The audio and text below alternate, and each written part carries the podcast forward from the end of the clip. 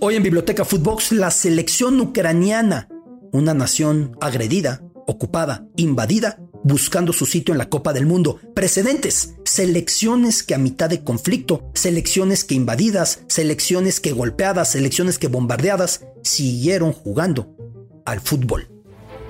Esto es Biblioteca Footbox, un podcast con Alberto Lati, exclusivo de Footbox. Biblioteca Footbox con el privilegio de saludarles, soy su amigo Alberto Lati y con un momento que se recordará por mucho tiempo en la historia del fútbol e incluso más allá de las canchas. La selección de un país en guerra, la selección de un país invadido, la selección de un país agredido, la selección de un país cuyo territorio ha sido ocupado con violencia descomunal con crímenes de lesa humanidad, con ataques a poblaciones civiles que dejan estremecido al planeta, la selección de ese país, de Ucrania, busca su sitio en la Copa del Mundo. Se pospuso el partido del playoff europeo frente a Escocia, pensando, deseando, soñando que para junio, para este mes que ya hemos comenzado, las cosas estuvieran más tranquilas, acaso resueltas, ilusos, porque los expertos, porque los politólogos, porque los analistas entendían que esto iba a ser largo, desgastante. Y Ucrania sigue, ya no en las portadas de los periódicos con las atrocidades que ahí se viven en la invasión rusa, pero se mantiene lo mismo para este país y para la enorme cantidad de desplazados, de refugiados que van saliendo dejándolo todo porque no les quedan de otra, porque solo así pueden tener a salvo a su familia. Pueden garantizar que no morirán bajo esas condiciones de la agresión rusa. Si alguien sabe lo que representa el fútbol en tiempos bélicos, son los ucranianos. Ya hemos dedicado algún podcast, si gustan buscarlo, lo emitimos en el mes de febrero, cuando era inminente el ataque ruso a Ucrania. Ya hemos preparado esa biblioteca Footbox, por si la quieren buscar, en la que hablo del equipo FC Star, aquel equipo que durante la Segunda Guerra Mundial se enfrentó a los invasores nazis, luego ha sido ficcionalizado, luego ha sido eh, novelado, luego ha sido llevado a otras categorías, por ejemplo con la película Escape a la Victoria, donde aparecían Pelé y Sylvester Stallone ahí jugando fútbol contra los nazis. Pero aquel episodio fue muy relevante para dar moral al pueblo ucraniano. Vale la pena decir que también los rusos que hoy son los agresores tuvieron un momento en San Petersburgo, entonces llamada Leningrado, en el que el deporte fue mucho más que eso. Fue la moral, fue el grito clamando, estamos vivos. Había sucedido que el sitio de San Petersburgo, que fue brutal, entonces llamada Leningrado, esta ciudad hermosa de canales en el mar Báltico, la vieja capital zarista de Rusia, en ese momento sitiada sin comida, con la gente comiendo roedores, con la gente descongelando agua de los canales para poder beber algo, para poder salir del trance de cada día, comiendo raíces y lo que fuera. En ese momento, la aviación nazi lanzó sobre San Petersburgo una serie de panfletos para desmotivar a la población peterburguesa o de Leningrado, reiterando en aquel momento se llamaba la ciudad de Lenin, Leningrado, y esos papeles lo que decían, obviamente en ruso, para que lo entendiera el pueblo atacado, o sea, el pueblo soviético en ese instante, lo que decía era, Leningrado es la ciudad de la muerte. A la fecha, si usted acude en un maravilloso palacio, uno de tantos en San Petersburgo, al museo de la Segunda Guerra Mundial y del sitio de Leningrado, usted se va a encontrar con esas copias de ese panfleto que se arrojó, pero también con una enorme, enorme publicación en respuesta que muestra a un delantero tirando a gol, el balón entrando a la portería, el portero con una suástica mostrando que es nazi y clamando la ciudad está viva. ¿Por qué esas alusiones al fútbol, a la ciudad de la muerte, a la ciudad de la vida? Porque justo cuando la aviación nazi lanzó esos panfletos, decidieron organizar un partido de fútbol en la isla Krestovsky, Entendamos que San Petersburgo se compone por muchas islas también. En la isla Krestovsky de hecho se encuentra el maravilloso estadio que recibiera una semifinal mundialista apenas en la Copa del Mundo de 2018.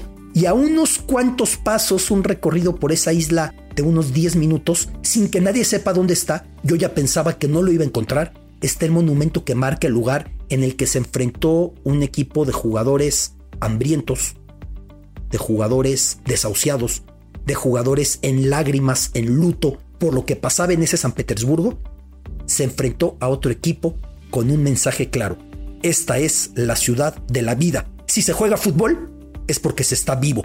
Eso tiene el fútbol, ese simbolismo. Todo eso pasó. Doy cuenta de aquel episodio a detalle en mi libro, que solamente está en digital, 20 pelotazos de esperanza, por si a alguien le interesa entrar a profundidad a esa crónica y a ese episodio, a lo que aconteció en aquel momento en esa isla Krestovsky.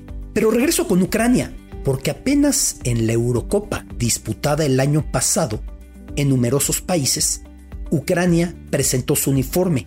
En él aparecía el mapa de la Ucrania completa, incluida Crimea en el Mar Negro, que fue anexada por Rusia unos años antes, incluidas también las dos repúblicas del oriente de Ucrania que autoproclamaron su independencia por medio de rebeldes prorrusos respaldados por dinero y por armamento y por inteligencia y por todo el poder desde Moscú. Luhansk, pegadita a Rostov, donde el tricolor jugara en la Copa del Mundo 2018, es cruzar unos kilómetros y estás ya en Luhansk, pero también Donetsk, donde se encuentra la casa del Shakhtar, que desde 2014 tiene que jugar en el exilio y ha pasado por varias sedes. El equipo del Shakhtar, que es de los más poderosos, no solo de Ucrania, del fútbol europeo oriental. Por eso ese mapa de Ucrania en el uniforme mostraba la Ucrania completa, gritando al mundo. No se hizo gran cosa por los territorios que Rusia tomó como Crimea o que Rusia tomó apoyando a los rebeldes prorrusos en estos puntos. Ese mapa en el uniforme. ¿Por qué en el fútbol? Por la capacidad amplificadora de un mensaje que tiene el fútbol. Por la capacidad para cohesionar a una población que tiene el fútbol. Por la capacidad para presentar temas prioritarios que tiene el fútbol. Que el deporte no puede ser política, yo tengo que decir, cuando el deporte se clama apolítico, el deporte ya asumió una postura y siempre termina regresando a la política. Pero siguiendo con el caso ucraniano, desde las trincheras, el mandatario Zelensky hizo una videollamada con el equipo nacional hasta su concentración en Eslovenia para mostrar a los jugadores a los soldados, para que escucharan. No hacía demasiada falta que les dijeran lo que se vive en Ucrania, todos tienen familiares, todos tienen amigos, todos tienen casas bombardeadas, todos tienen algún territorio o alguna causa de dolor, de imposible cicatrización. Sin embargo, fue muy emotivo, porque para Ucrania este playoff es muy relevante. Lo gane o lo pierda, es muy relevante. Y si se mete al Mundial, es mucho más relevante. Países que en momento de guerra han logrado tener una selección que levantara la mano por ellos, el más reciente para mí fue conmovedor por una circunstancia adicional. La Irak que se coronó en la Copa Asiática 2007. Con un añadido, porque esta Ucrania sufre el asedio, la agresión, la invasión, la ocupación rusa. Pero aquella Irak, a la par de la también absurda intervención estadounidense inventando las armas de destrucción masiva, inventando lo que quisieron inventar contra lo que la ONU había dicho? La invasión estadounidense respaldada por países como la Gran Bretaña, o como España, o como Italia. En aquel momento, a la par de esa intervención, Irak se desangraba entre los iraquíes, sunitas, chiitas, kurdos, turcomanos, cristianos, y en aquel equipo nacional que fue campeón de Asia, se dio la circunstancia de que jugaran juntos y de que el representante de un grupo religioso o étnico diera el pase para que el representante de otro grupo hiciera el gol y que el portero fuera de otro grupo y que el defensa y el líder fuera de otro más y que todos se abrazaran. Pude platicar con Jordan Vieira, el entrañable director técnico de aquella selección de Irak. De hecho, esa también aparece, cosa curiosa, regreso a ese tema, en mi libro 20 pelotazos de esperanza que lo pueden descargar ahí por 65 pesos. No estoy para hacer anuncios, simplemente lo comento porque quisimos poner un precio demasiado bajo para el que lo quisiera tener, para que el que lo quisiera lo descargara. Ahí pueden ver esa conversación que tuve con Jorban Vieira. Y me decía Jorban Vieira que lo primero que dijo al equipo iraquí cuando llegó fue, aquí no se habla de guerra, aquí no se habla de me mataron, me quitaron, odio, detesto, divido. Aquí somos un equipo. Se dio cuenta de que bajaban a comer los chiitas en su horario, los sunitas en su horario, de que entrenaban por su parte, de que no se mezclaban. Un día puso el horario de comida y vio que no bajaron unos esperando que salieran los otros. Indicó que no podía haber comida en otra hora y terminando puso el entrenamiento con mayor carga. Como no habían comido, estaban exhaustos y les dijo, así va a ser diario, el que no coma no va a poder. Y el que quiera aquí venir a dividir tampoco va a poder. Cuando Irak se clasificó a aquella final en la Copa Asiática, en los festejos en Bagdad, hubo un coche bomba. Se reunió el grupo y pensaron, hay que dejarlo. Estamos propiciando más muerte. Hasta que entendieron, junto con Jorban, como Jorban con lágrimas me lo contaba en aquella maravillosa entrevista que le hice este personajazo, en aquel momento decidieron que tenían que jugar la final. Jugaran o no jugaran, la muerte iba a seguir. Jugaran o no jugaran, los atentados iban a seguir. Jugaran o no jugaran, eso seguía podrido. Con la intervención extranjera y con además el choque intestino entre cada grupo religioso y étnico de los que componen a Irak. Sin embargo, ganando, el mensaje iba a ser tremendo, que puede haber armonía, que si son capaces de compartir cancha y balón y festejos de gol, chiitas, sunitas, kurdos, cristianos, turcomanos, que por cierto me decía Jorban, había dos jugadores cristianos que solo se lo dijeron a él y le dijeron, por favor no digas que soy cristiano, por miedo a lo que el grupo fuera a pensar. Y terminando esto, lo dijeron y todos se abrazaban, no importaba en qué creyeras, no importaba quién le rezaras, no importaba cómo rezaras, no importaba lo que hablaras, no importaba de dónde vinieras. Mostrar que si eres capaz de compartir balón, ¿acaso eres capaz de compartir país? Eso fue lo que sucedió con aquella selección de Irak. Pero los ejemplos evidentemente abundan. El fútbol es de lo último que para cuando hay un conflicto armado. Hay un ejemplo que a mí me deja de verdad completamente desbordado. Segunda Guerra Mundial. La Alemania de 1945, sitiada, bombardeada, soviéticos por un lado, estadounidenses y británicos por el otro, los franceses ya recuperando su país, el mundo ya acechándolos, ya sin apoyo de Italia, ya con Japón muy preocupado en sus asuntos. Es Alemania de 1945. El 23 de abril tuvo un derby bávaro, el FC Bayern contra el 1860 Múnich, conocido en alemán como 1860 München, se enfrentaron en derby bávaro los dos equipos muniqueses, los dos equipos de acaso la ciudad predilecta de Hitler. Una semana antes de que entraran en esa ciudad de Múnich, tropas aliadas. Una semana antes, pocos días antes de que Hitler se suicidara en Berlín, en ese momento había un derby bávaro. El balón no paraba, por lo que representa en términos de moral, aunque lleguemos a rangos absurdos de sinsentido. ¿Cómo podían jugar un derby bávaro con lo que estaba pasando en su país? Tenían que proyectar esa normalidad. Seis años de conflicto, de 1939 a 1945, en los que la selección inglesa tuvo 29 partidos, en los que la selección alemana siguió jugando y de hecho su entrenador, su entrenador, Sepp Herberger, convocaba futbolistas que veía en el frente para tratar de salvarlos con la convocatoria el fútbol no paró. Al mismo tiempo, ¿cuántos futbolistas participaron? El mismísimo Fritz Walter, quien levantaría la copa, la estrella de Alemania en el Mundial 54, estuvo en la guerra y iba camino un campo de prisioneros en Siberia al cabo de la misma cuando lo reconocieron y se salvó de milagro.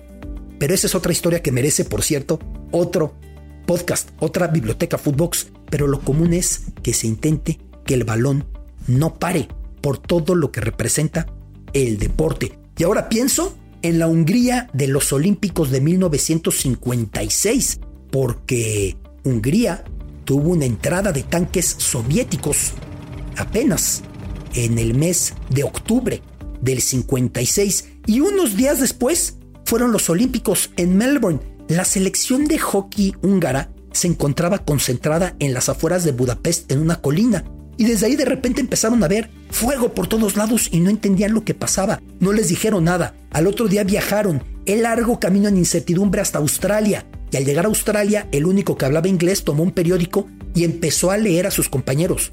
Tanques soviéticos. Entraron.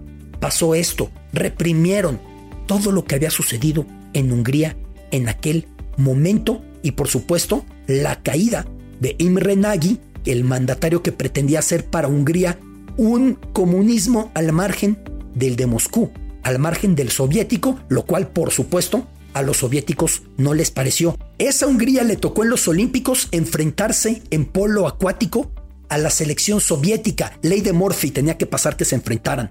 Y en aquel partido muy ríspido, con mensajes de guerra, con dolor de los húngaros, con burlas de los rusos o de los soviéticos, termina por imponerse Hungría en el duelo llamado el partido de la sangre en la alberca, un juego de lo más ríspido, y terminaría Hungría por coronarse con la medalla de oro en aquel evento de polo acuático, pero con la guerra, con su país invadido.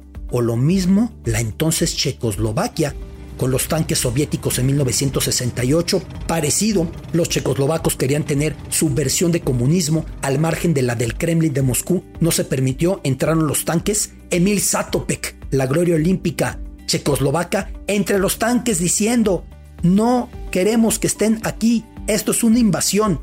Por supuesto lo borraron de la historia y no fue recuperada esta de las glorias máximas del olimpismo hasta que cayó el muro de Berlín. Pero esto siguió adelante y los checoslovacos mandaron delegación a los Juegos Olímpicos de México 68 con Vera Chaslavska y su protesta ante el himno soviético en el podio con la sutileza que solo la gran gimnasta Vera Chaslavska podía hacer. Historias de selecciones de países bajo invasión, bajo guerra, historias de selecciones de países a mitad de conflicto. Y no podemos dejar de mencionar Argentina enfrentándose a Inglaterra en México 86. Sin embargo, cuando ya había concluido el conflicto de las Malvinas, que había sido en 1982, del mes de abril a mitad de año, al mes de junio, vino la Copa del Mundo de España 82 en aquel instante y los comentaristas argentinos se negaban a decir el nombre de la selección inglesa. Se referían solamente al color de su uniforme. Ataque el equipo con la camiseta de color tal. Por todo lo que pasaba en ese momento. Una selección con todo lo que mueve. Un conflicto que curiosamente unos años antes, en 1976, cuando se dio el golpe de Estado, la junta militar tomando el gobierno en Argentina, en ese momento la selección albiceleste tuvo ante Polonia un partido de fútbol que no se suspendió, porque normalmente lo que se pretende es que el balón no pare, por lo que eso muestra de una normalidad que a menudo no existe, como se pretendió que el fútbol siguiera en Egipto cuando estaba la primavera árabe o la llamada primavera árabe y estaba cayendo el gobierno de Hosni Mubarak, como se pretendió que el fútbol siguiera en Turquía cuando se intentaba que el régimen de Erdogan cayera, lo cual no sucedió, se intenta que el fútbol siga adelante. Ucrania. Ucrania y esta historia que ha marcado al año. Ucrania y esta historia ahora también de la mano del balón. Biblioteca Footbox. Soy su amigo Alberto Lati. Esto es Biblioteca Footbox, un podcast con Alberto Lati, exclusivo de Footbox.